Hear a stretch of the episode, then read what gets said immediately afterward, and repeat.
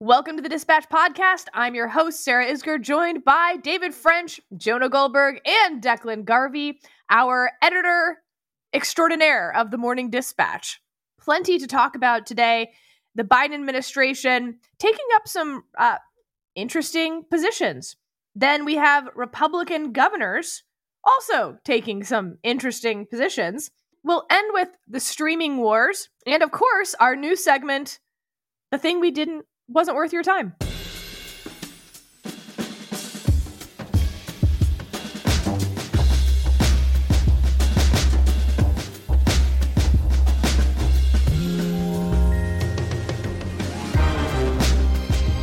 Let's dive right in. David, the Biden administration this week had two interesting decisions. The first, uh, Title 42, this is the public health title that the CDC has used to bar basically asylum seekers from coming in the United States from the southern border in particular. The White House announcing that they were going to stop uh, using Title 42 to stop asylum seekers.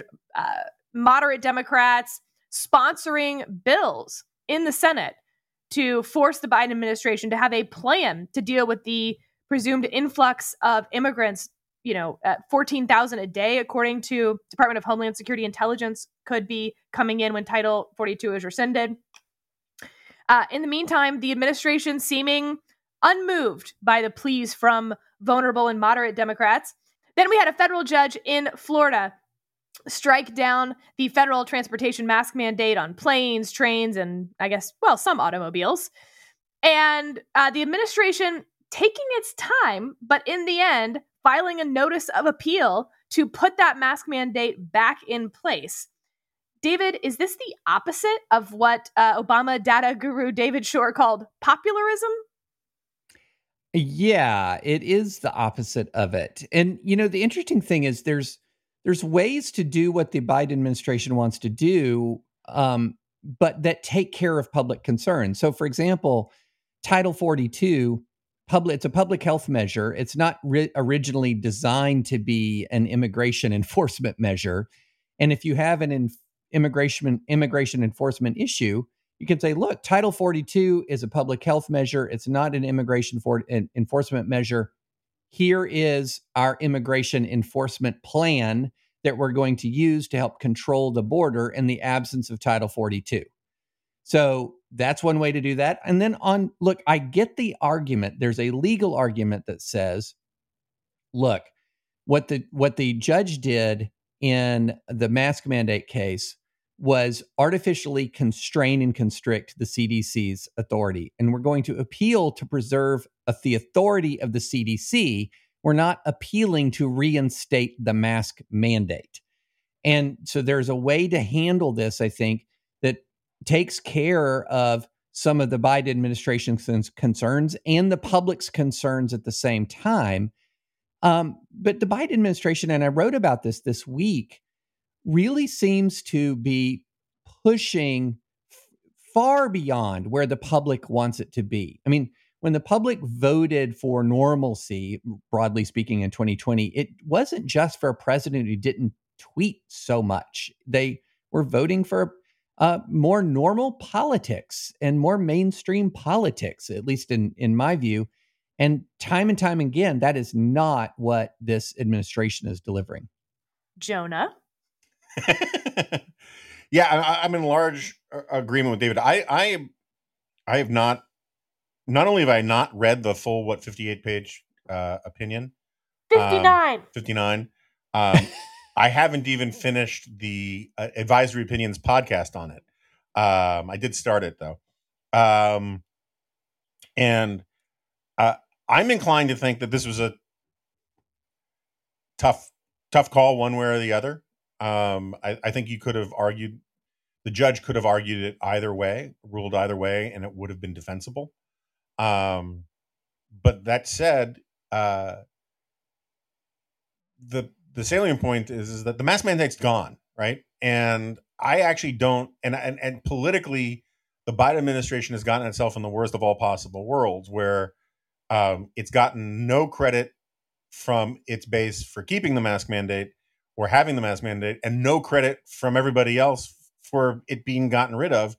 And then given an opportunity to actually get at least on the right side of the issue with um, with this decision, it decided, no, we're going to get on the wrong side of this issue. And um, and it's very weird to me. It's um, uh, I've been writing about it a lot too. It's it's a it's I I I increasingly think that these guys have just lost their political feel for where the center of gravity is in American politics, and they take their cues from places that they shouldn't. On the on the the interesting thing about the Title Forty Two thing, um, and I'm not confusing these two things the way the President of the United States did recently, um, is to me, you know, Milton Friedman said uh, there's nothing so permanent as a temporary program. Um, it is amazing to me how often essentially emergency or temporary measures and which are can get through the bureaucracy quicker than legislation um, or even normal rulemaking um, end up becoming a permanent substitute for actual re- legislation and normal rulemaking and so I think there's a perfectly legitimate reason to repeal Title 42, but the policy that it, the policy policy function it was performing at the border needs to be replaced with something else. And that's why the Democrats are freaking out is because they recognize that this is just a terrible issue. And um, more broadly, I just think on issue after issue, the Biden administration wants to talk about the problems it wants to have rather than the problems it actually has. And it's talking about things that don't have to do with inflation, that don't have to do with the border crisis. And it seems to think, and you know, Barack Obama getting back into this thing, thinking all the Democrats' problems have to do with messaging and disinformation, rather than the fact, you know, that the real problem is is that the dogs won't eat the dog food, and um, and they refuse to come up with the dog food that the dogs want to eat. Um, and so I, I, I, it's all becoming sort of wrapped up in this sort of just general disconnect of the Biden administration with where the the country is. Declan, uh, you know, you can say that the Biden administration doesn't understand the politics, um, is sort of deaf to the politics, but they're getting, at least according to reports, calls from these Democrats all the time explaining why immigration is going to be a top issue in their district or in their state in the fall, and that rescinding Title 42, um, even if it's sort of like an, uh, the gas issue. It's such an easy talking point to say that Joe Biden got rid of the thing that was preventing people from coming into the country, regardless of the fact that there's a lot more nuance to it. Of course, the White House pushing back and saying this will actually help them enforce border issues because uh, right now you simply expel people. There's like a three for one deal from the cartels. You just go back in. into a lot of repeat offenders and there's not much they can do. Whereas if someone is expelled without Title 42 and then tries to reenter, uh, they can be prosecuted and put in jail for that. But of course, the pushback to that is yeah, but only 10% or so of the people who come across the border get expelled right away. They just don't know how to say the magic words, saying their incredible fear of returning to their home country due to political or other persecution. And second, that you know, this presumes that the Biden administration would prosecute people for illegal reentry, something that they have been somewhat hesitant to do in the past. So you have sort of a mixed reality in terms of the actual policy. No policy statements coming from the White House in terms of what they are actually going to do if there is a true wave of people trying to come across the border. And then you've got plenty of members from their own party saying, let me explain to you the politics of this in case you're missing it, in case you have too many people on the far left. Uh, here's what it looks like in Arizona, West Virginia, Nevada, um, Montana, etc. Why is the White House not interested in doing more to show that they care about these issues that Democrats themselves do seem to care about? It's a great question. I think a lot of it has to do with the position that national Democrats kind of backed themselves in, into um, over the course of the four years of the Trump administration, where um, you know that there were certainly legitimate abuses and and kind of uh, the implementation of of some pretty um, stringent and and cruel policies at the at the border under the Trump administration, but that got tangled up with uh, kind of a, a, almost a position where any border enforcement uh, is cruel and any border enforcement is um, something that needs to be pushed back against. And that kind of seeping into the Democratic electorate over over the years has put the Biden administration in this box where you know when uh, either earlier this year or late last year when uh, border patrol agents were you know quote unquote rounding up Haitian migrants uh, that were found at, at, at, the border and sending them back.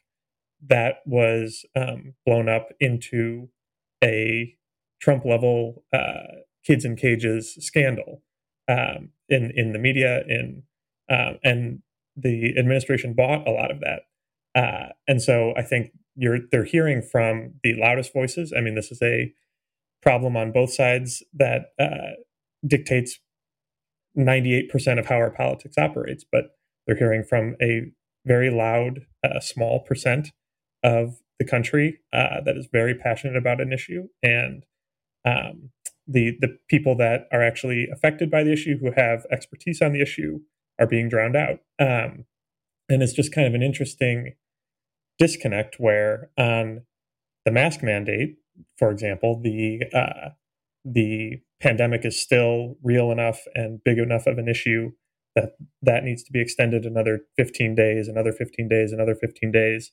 Um, but on the border, where uh, Title 42 is originally a pandemic measure, um, that is no longer a concern, uh, and and that's why that should be repealed. Um, and so I think you kind of end up in the situation where uh, it's a very small percent of uh, the Democratic base who uh, is pushing them on this, and they uh, really just don't want to uh, offend those people. All right, well, then let's move to the other side of the aisle. Republican governors, including Greg Abbott in Texas, um, have tried to do their own policy of sorts on including some of these issues. So Greg Abbott stopping uh, a lot of the commercial trucks from moving across the border, uh, implementing second inspection, saying that he's looking for smuggled humans. Um, and there was an enormous cost to that. Billions lost out of the US economy and the Texas economy just in those few days of a shutdown. He then reached an agreement with four of the Mexican state governors uh, to do more of those inspections on their side. Then there's the uh, voluntarily, if illegal aliens want to go on a bus to the capital, Uh, Greg Abbott's paying for buses to DC. Um, you know, there's a, a question to be had of how much of this is real policy versus stunt politics. And then you look over to Florida and you've got Ron DeSantis with this latest Disney stuff. And David, I'm just curious are are these outlier Republican governors? Is it real policy stances? Is it political stunt stances? Where what are we supposed to feel about this? Well, I mean, some of it has some effect in the real world. I mean, the the Abbott trucking policy had some, by some estimates, a multi-billion dollar effect in the real world. Some of it's not going to have so much of an effect. I mean, we've seen DeSantis and Abbott sign social media moderation legislation that was immediately enjoined, including by one husband of the pod. Um, we and now we have this latest effort to strip a special tax status from Disney, which would surprise me under current law if it wasn't also enjoined uh, before it took effect. But that if it does take effect, would have some real substantial effects in the uh, in in Florida communities, but not necessarily hurting Disney as much as maybe hurting the tax bills of some regular Floridians. So you know, what you do have here is, I think, a dynamic where you've got a race between a few governors to be the lead culture warrior.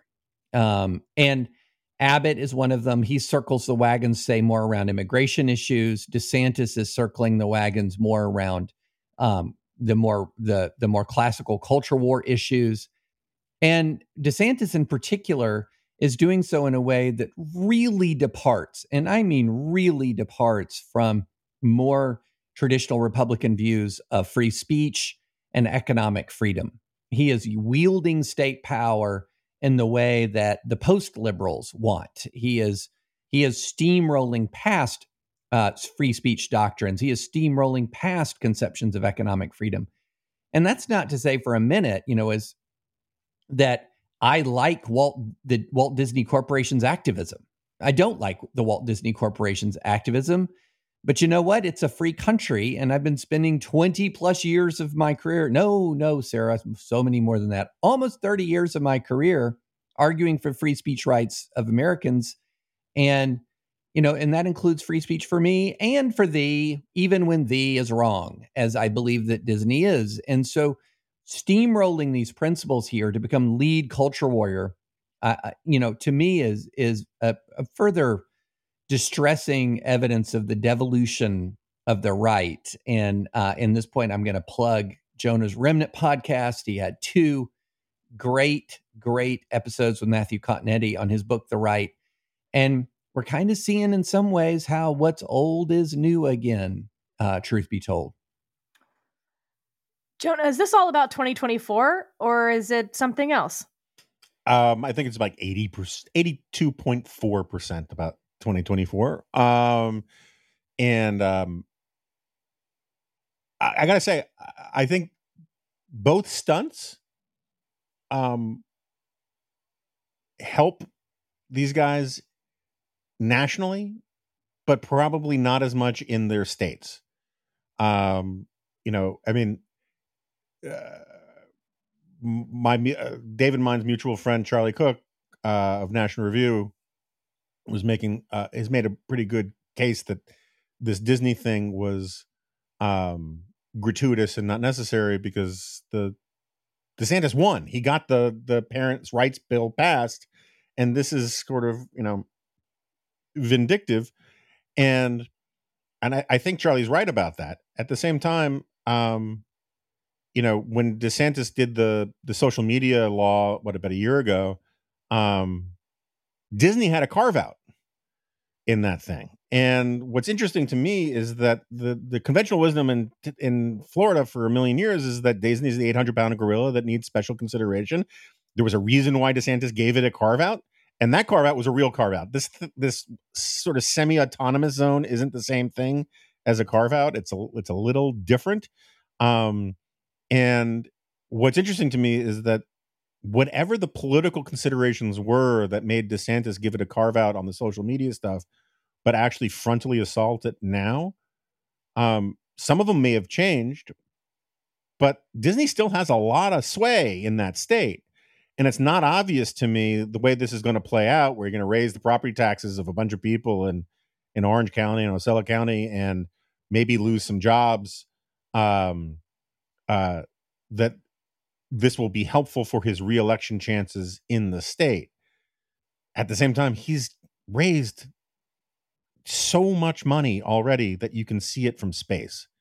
And so it may not matter. And similarly, like the Abbott thing, the the Texas Secretary of Agriculture ripped Abbott a new one on this border thing, um, saying how you know my favorite my favorite part of his criticism was since the buses to DC were only if you wanted to go, he's like, you're destroying businesses in Texas while you're giving free bus rides to illegal immigrants to, to DC, you know? And, um, but I think in the sort of trollier than thou uh, national conversation, I think these things are probably going to work for both of them.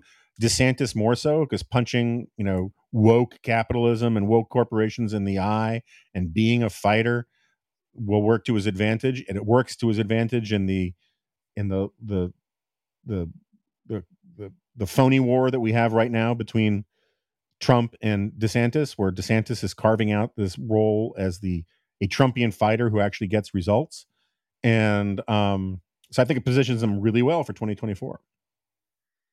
Declan, I feel like th- this is not mirror image on each side. So Joe Biden, um, not doing the political bidding of moderate Democrats who are asking him to, is not at all the equivalent of popular Republican governors m- sort of engaging in these culture war esque um, fights rather than what used to be the case, which is governor sort of leading the way on new policies. I mean, the obvious example is Romney Care in Massachusetts, where he's like, I will try a new way to fix healthcare in my state.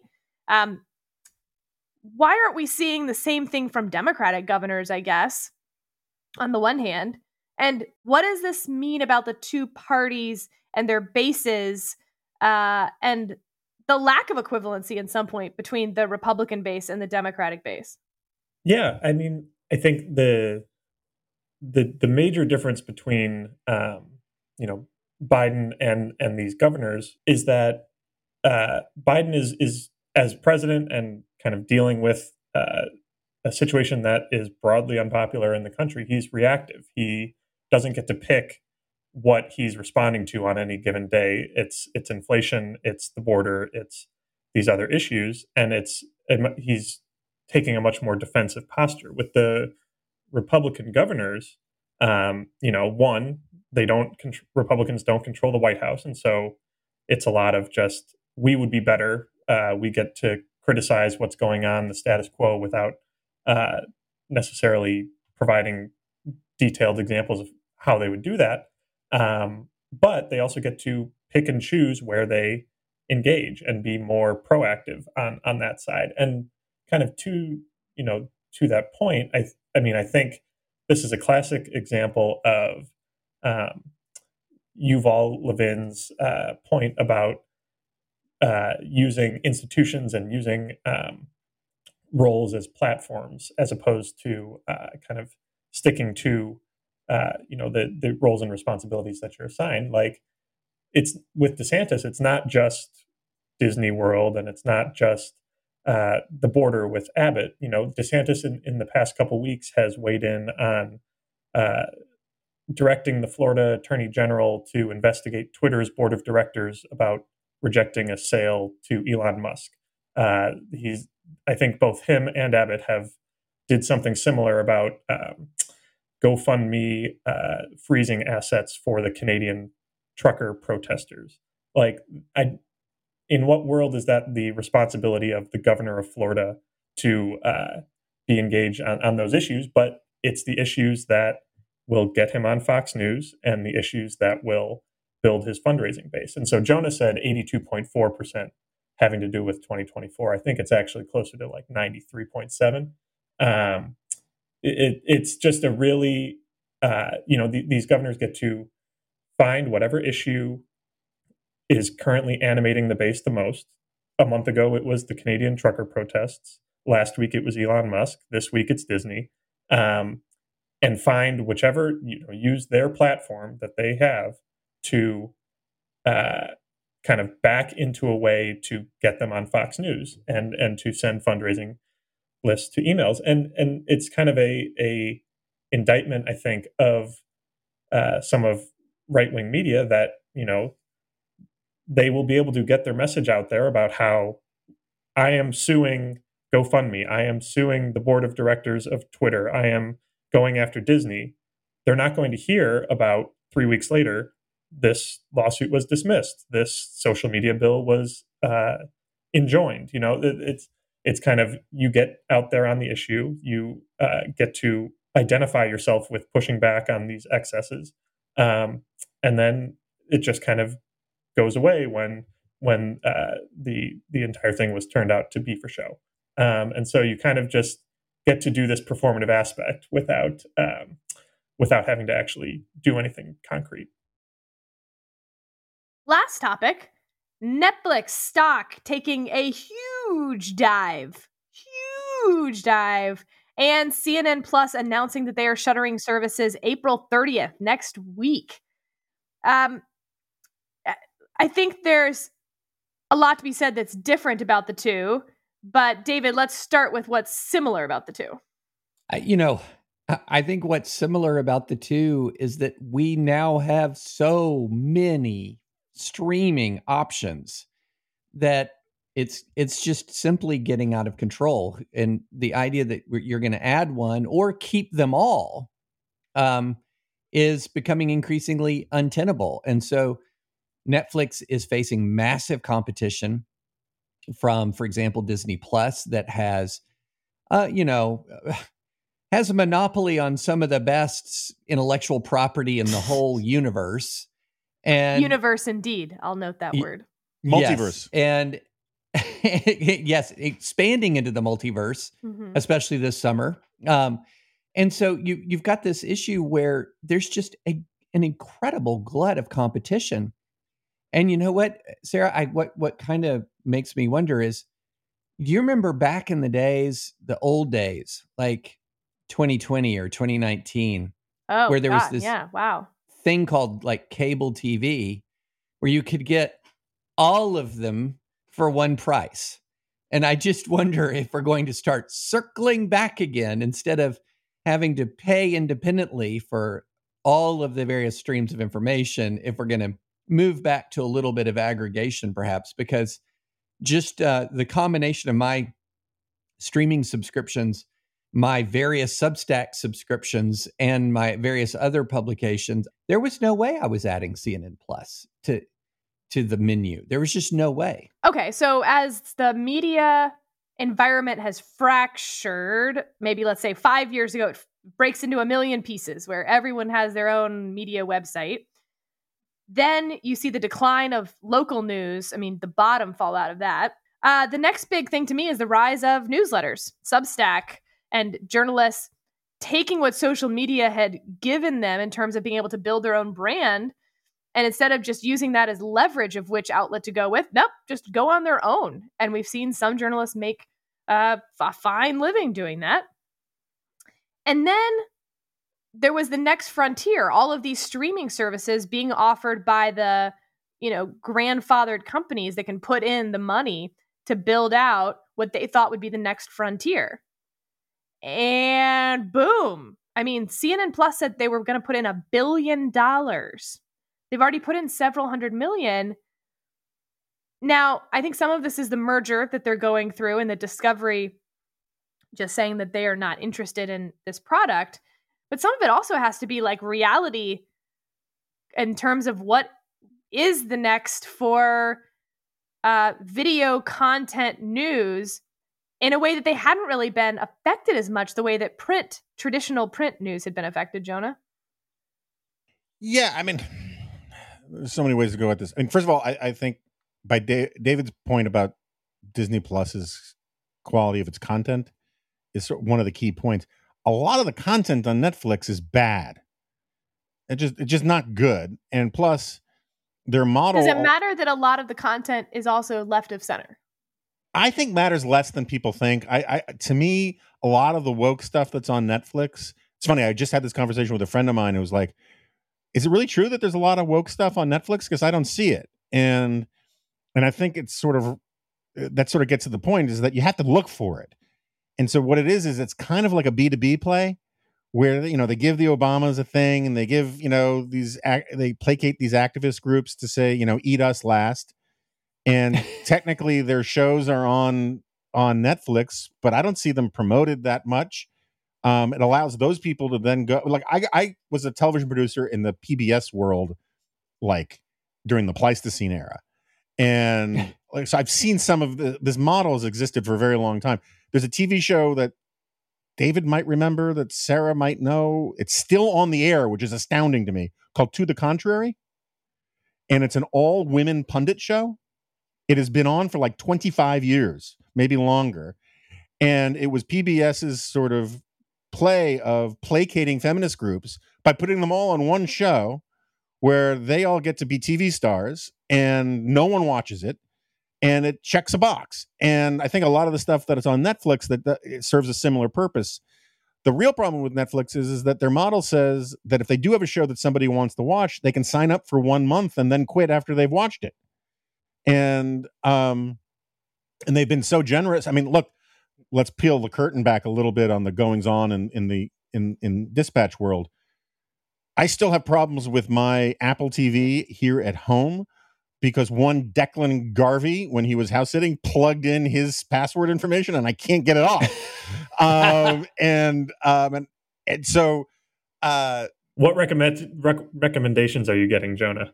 I don't want to. I, don't want to do that to you here in public. Um, and so, um, and on the CNN Plus thing, I I don't know that it's a f- that it's obvious that CNN Plus couldn't have worked in some way, but it's it's very much like Substack. It's very much like look. I mean, again, I'm in in, in, in internet years. I'm Methuselah. Um, I've seen it all, and like the problem with subs, the, the thing about Substack, and they are our partners, and they are host the Dispatch, and they're nice people, and all that. But the people who are successful on on Substack are the bloggers from you know are mostly the bloggers from 15 years ago. If you have a well developed audience that is loyal to you, let people like Matt Yglesias, Andrew Sullivan, uh, these guys, this guy David French, uh, some might say me.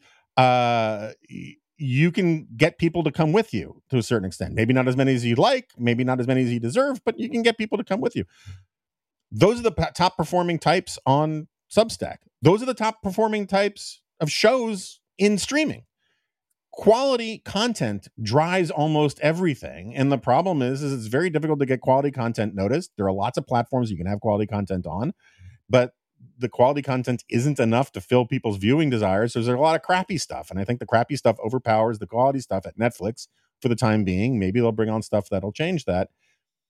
At the end of the day, the problem with CNN Plus was they were basically selling for people who watch CNN all day long, hey, here's some nooks and crannies in your life where you can cram in some more CNN. And I just don't think there's a market for that.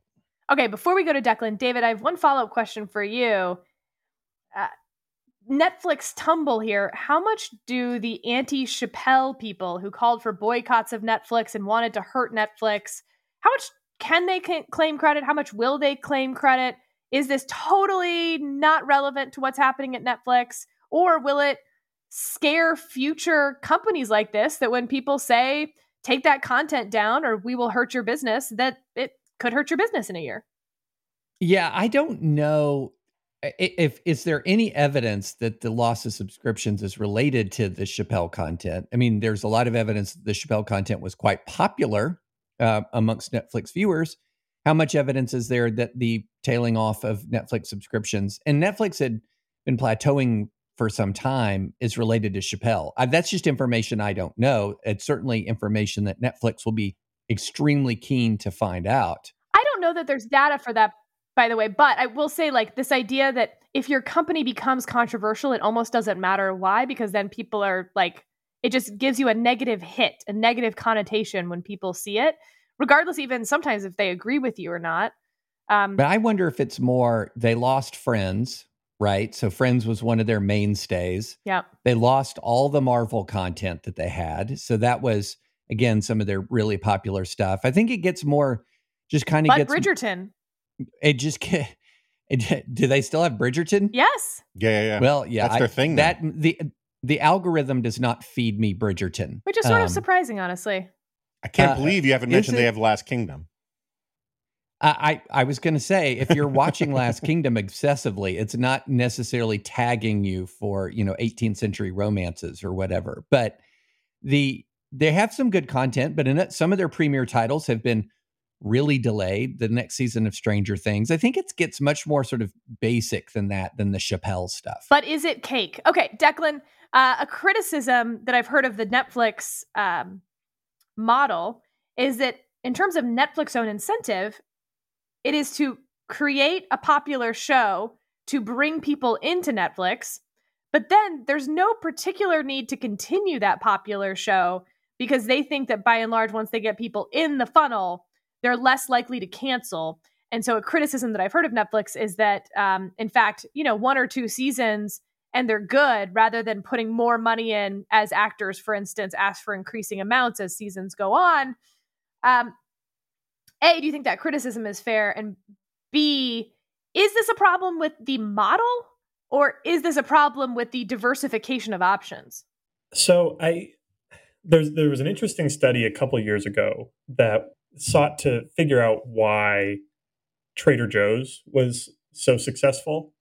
What what they came to is actually that having less choice was preferable to a lot of these consumers. That you you go to the store and you see there are two different types of uh, tomato sauce instead of 60 and it just makes your life a little bit easier you don't have to think about that uh, I think that's a lot of what's happening here with Netflix. I So David didn't want to do the calculation. I actually did to set up my, my budget a couple months ago, and it's like $78 a month on streaming services and, and uh, media accounts. So uh, not great, but I, I, don't spend much time on on Netflix uh, because I, I think it is that reason that it's there is definitely good stuff in there. There's um, you know I Sarah you mentioned the Chappelle stuff. That's one of the reason I haven't canceled my subscription is he still has I think a couple more specials that he's contracted to do for them. But um, there's just so much junk, and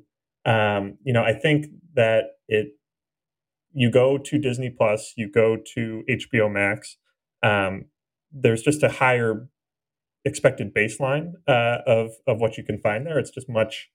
Um, it just seems to be more thoughtful and deliberate the, the kind of things that they're putting on there, and so um, you know it, it it's also just I think an example of you know it, it gets a glossier sheen and and is talked about more because it's a tech company, but you know businesses make bad decisions and and kind of hurt themselves all the time. They've been doing it for centuries. I mean, they're this is a company where they have something like uh, you know they, they they have probably 100 million more subscribers than actually show up in their numbers and in their bank accounts because everybody shares passwords they're going to crack down on that uh, you know i use my parents netflix account so i will have to pony up or not maybe i, I won't but um, they're also, you know, it came out this week that they're spending thirty million dollars an episode on uh, Stranger Things, and that's it's one of their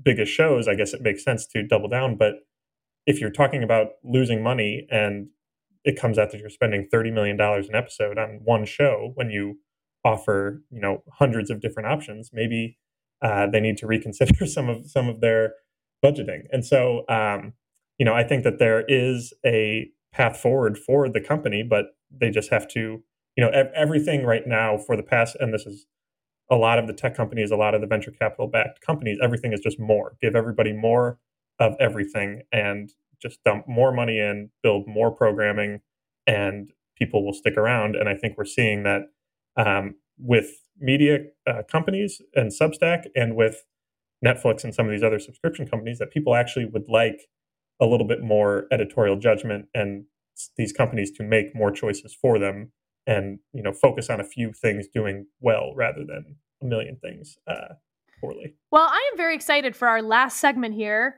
not worth your time, our new segment where we talk about the thing that we all agreed wasn't worth talking about. And this week, I don't think it'll come as a surprise to listeners that the topic is Kevin McCarthy's big lie. So, to fill you in on what's gone on, uh, a news story came out saying that Kevin McCarthy uh, had said that he would talk to President Trump and encourage him to resign. Kevin McCarthy comes out and says that that is false. His spokesperson said that he had um, never said that he would call on President Trump to resign and that this was, you know, the liberal news and yada, yada, yada. And then an audio recording comes out of Kevin McCarthy saying that he would call the president and encourage him to resign. Direct contradiction. Not a lot of wiggle room there. Um, the question is does it matter? And so I don't think it was worth our time to do a whole segment on this until we decide whether it matters, whether it matters right now, whether it matters a year from now when Kevin McCarthy is potentially probably up for the speakership? And I think no. Jonah. Yes, I so I was not part of the conversation that put this in the not worth your time category. I would have argued against it, I think, because I think first of all, it's Schadenfreude tastic.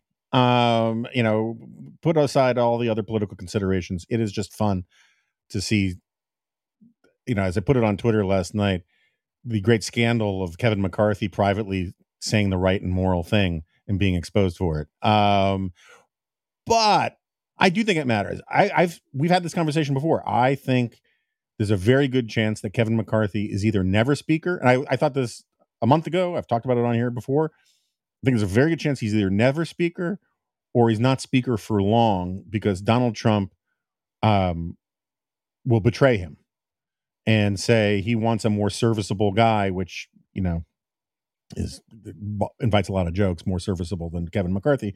But um, it so kind of depends on the margins that the Republicans get after the midterms. But if a whole bunch of Freedom Caucus people say betrayer, betrayer, you wanted him to resign for you know trying to save American democracy, blah blah blah blah blah, he could not be speaker. And I think just the gloriousness of him being deprived, like Moses being refused entrance into the promised land, um, because in a moment of weakness, he was tempted to do the right thing, um, is just so glorious and interesting. And, um, uh, and I also, I mean, I'm kind of curious in your take on this, Sarah. Seems like just such, like the idea that you don't hold out the possibility that such a tape exists when you know the allegation is true that you give yourself no wiggle room in your denials seems to just sort of like pretty bad political malpractice. So I think it's an interesting topic. All right, our controversial, not worth your time topic. David, this isn't going to accomplish what the Jonahs of the world, what the Rachel Maddows of the world want. It's not like if you take down Kevin McCarthy, you then get Speaker Cheney. You get Speaker Jim Jordan. or Scalise. Or Scalise, right. Yeah, I I have to say I'm not super um intrigued by the machinations at the top of the House GOP caucus because I think that in many fundamentally important ways they're kind of interchangeable because they're all beholden to the very angry base. And so whether it's Jim Jordan, Scalise, I would prefer of the three. I mean, I would prefer mm-hmm. of the three, but um, you know, it's a difference in degree, not in kind.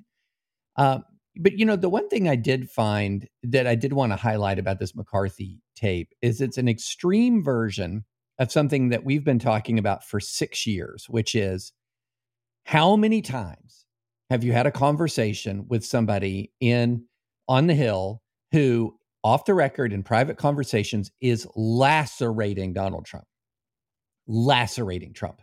And then as soon as the camera light goes on, as soon as they're on a podcast, as soon as they're on a, a radio interview, it is Trump, Trump, Trump, Trump, Trump.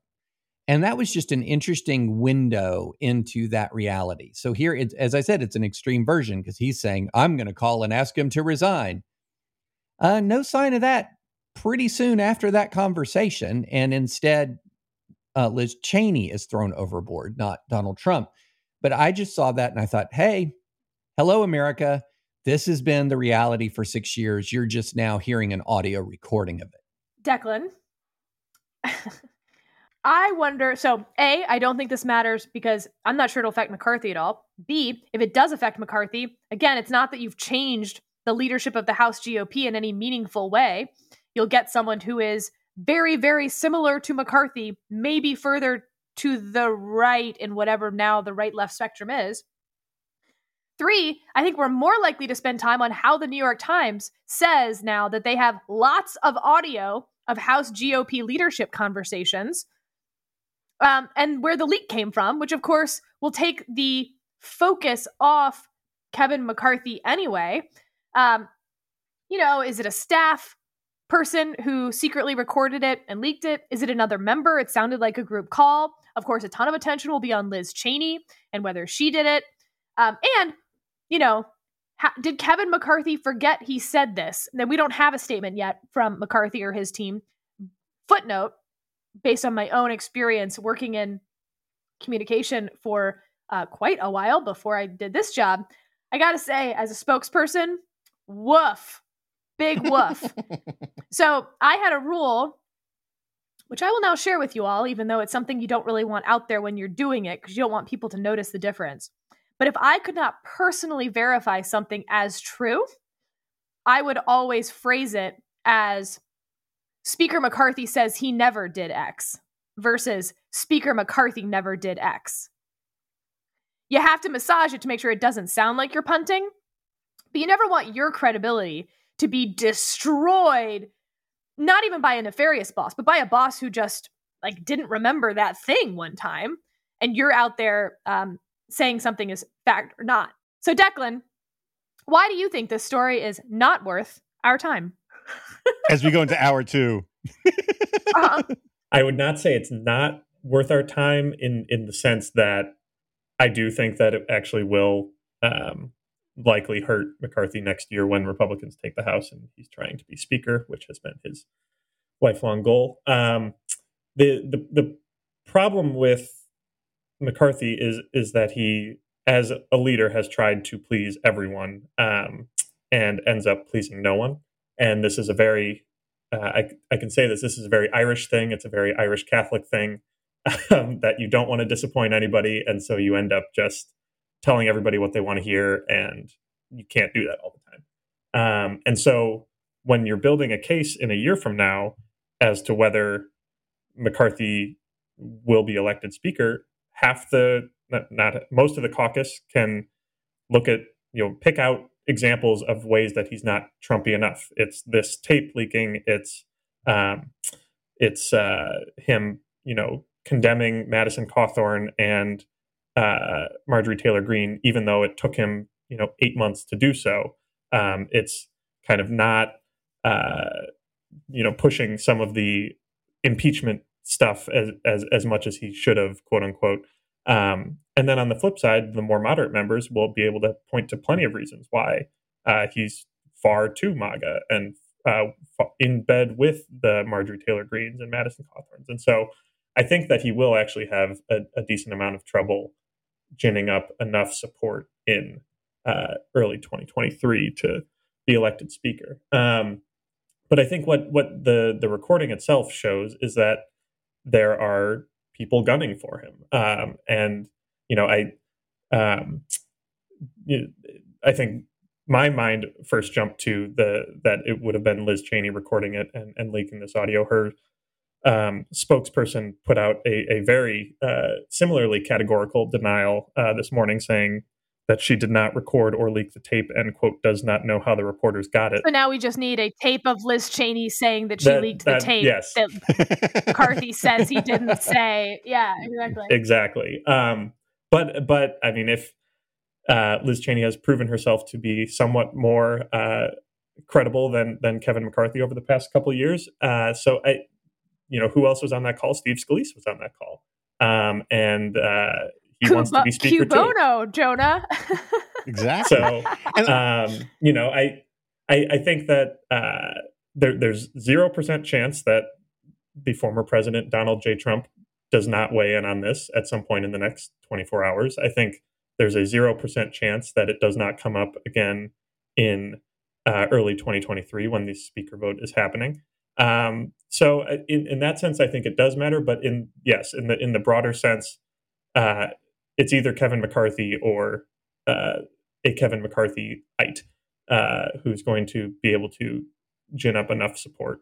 And uh, we could be looking back in two years being like, gee, remember when Republicans were led by Kevin McCarthy? Those were the days. Because, uh, you know, what, what comes after him, uh, we may not like as much as, uh, as we might think. I just I wanted to, as a point of personal privilege, respond to your slander about putting me and Rachel Maddow on the same agenda. Um, uh, Of I, not uh, wanting Kevin McCarthy as speaker, I don't think that's a controversial take. no, you also said that like uh, that you said you look. First of all, the sentence that what the Jonah Goldbergs and Rachel Maddows of the world want should never be uttered in any circumstances. um, and second of all, uh, I never thought like this would lead to Liz Cheney being speaker. No, that wasn't what I said you thought it would lead to. I said that's what you want. Yeah, but I don't. But like want. I mean, I also want you know to to to win Powerball. I mean, it's like it's not factoring into you know why I think this this. And if I said Jonah Goldberg and Rachel Maddow both want to win Powerball, I would still have said something factually accurate. Yes, but you made it sound like as if we were part of the same set, um, which we are not. I mean, uh, all carbon based life wants to continue its existence. That is not a meaningful category of uh, or distinction. Anyway, all I'm saying is, that I, I, I have no rooting interest in this uh, beyond the fact that I, I think it is enjoyable to watch Kevin McCarthy actually face a true crisis, political crisis, for it being revealed that he did that he was inclined to do the right thing, and I think that is interesting and worthwhile to know. Well, I just want to state for the record that, with the exception of Jonah, who was uh, ever so slightly tardy to our green room conversation, the rest of you agreed that this would go into not worth your time. So everyone would be like, no, no, I obviously think it's worth your time. Steve, I want you to know who the traitors are. hey, hey, hey, hey. If we're going to air dirty laundry here, you screwed me entirely last week on the whole uh, Elon Musk isn't worth our time after you had just done like a five hour struggle session about it on advisory opinions. Remember what I just said about Irish Catholics wanting to please everybody? Yeah. It, uh, yeah. It extends to journalists as well. Look, I just want to be clear. Steve Hayes is going to listen to this and he's going to get cranky at me, and I am not going to take this alone. David and Declan, you're going to stand next to me when the firing squad is there. I mean, but then the larger issue is the now the open grudge between Jonah and Sarah because we can't forget a couple of weeks ago Sarah memorably set Jonah up in a masculinity what was it a culture masculinity question and then w- when when Jonah called her on it she fell down and, and hit her head her on head. the desk. That's yeah, yeah, the two of you kept laughing. No, we were concerned. Only no, only Scott Lincicome was like, "Hey guys, is she okay?" And you two were just uproariously. I had my headphones on still. I could hear you not caring. Only Scott cared about me. It's all it's all in the book of books. I know all. So, thank you listeners, and we'll see what you think of our new segment not worth your time, where in fact many people pretend Did we spend that it's more very much time on that segment maybe than uh, the other maybe? three. Yeah, Possibly. I think we might Possibly. have. Yeah. yeah. So I think this will continue to be a controversial segment at the end of the podcast. Uh, we'll see. Well, I'm sure that our members will weigh in on the comments of whether they think it was worth their time or not. And with that, we will talk to you again next week.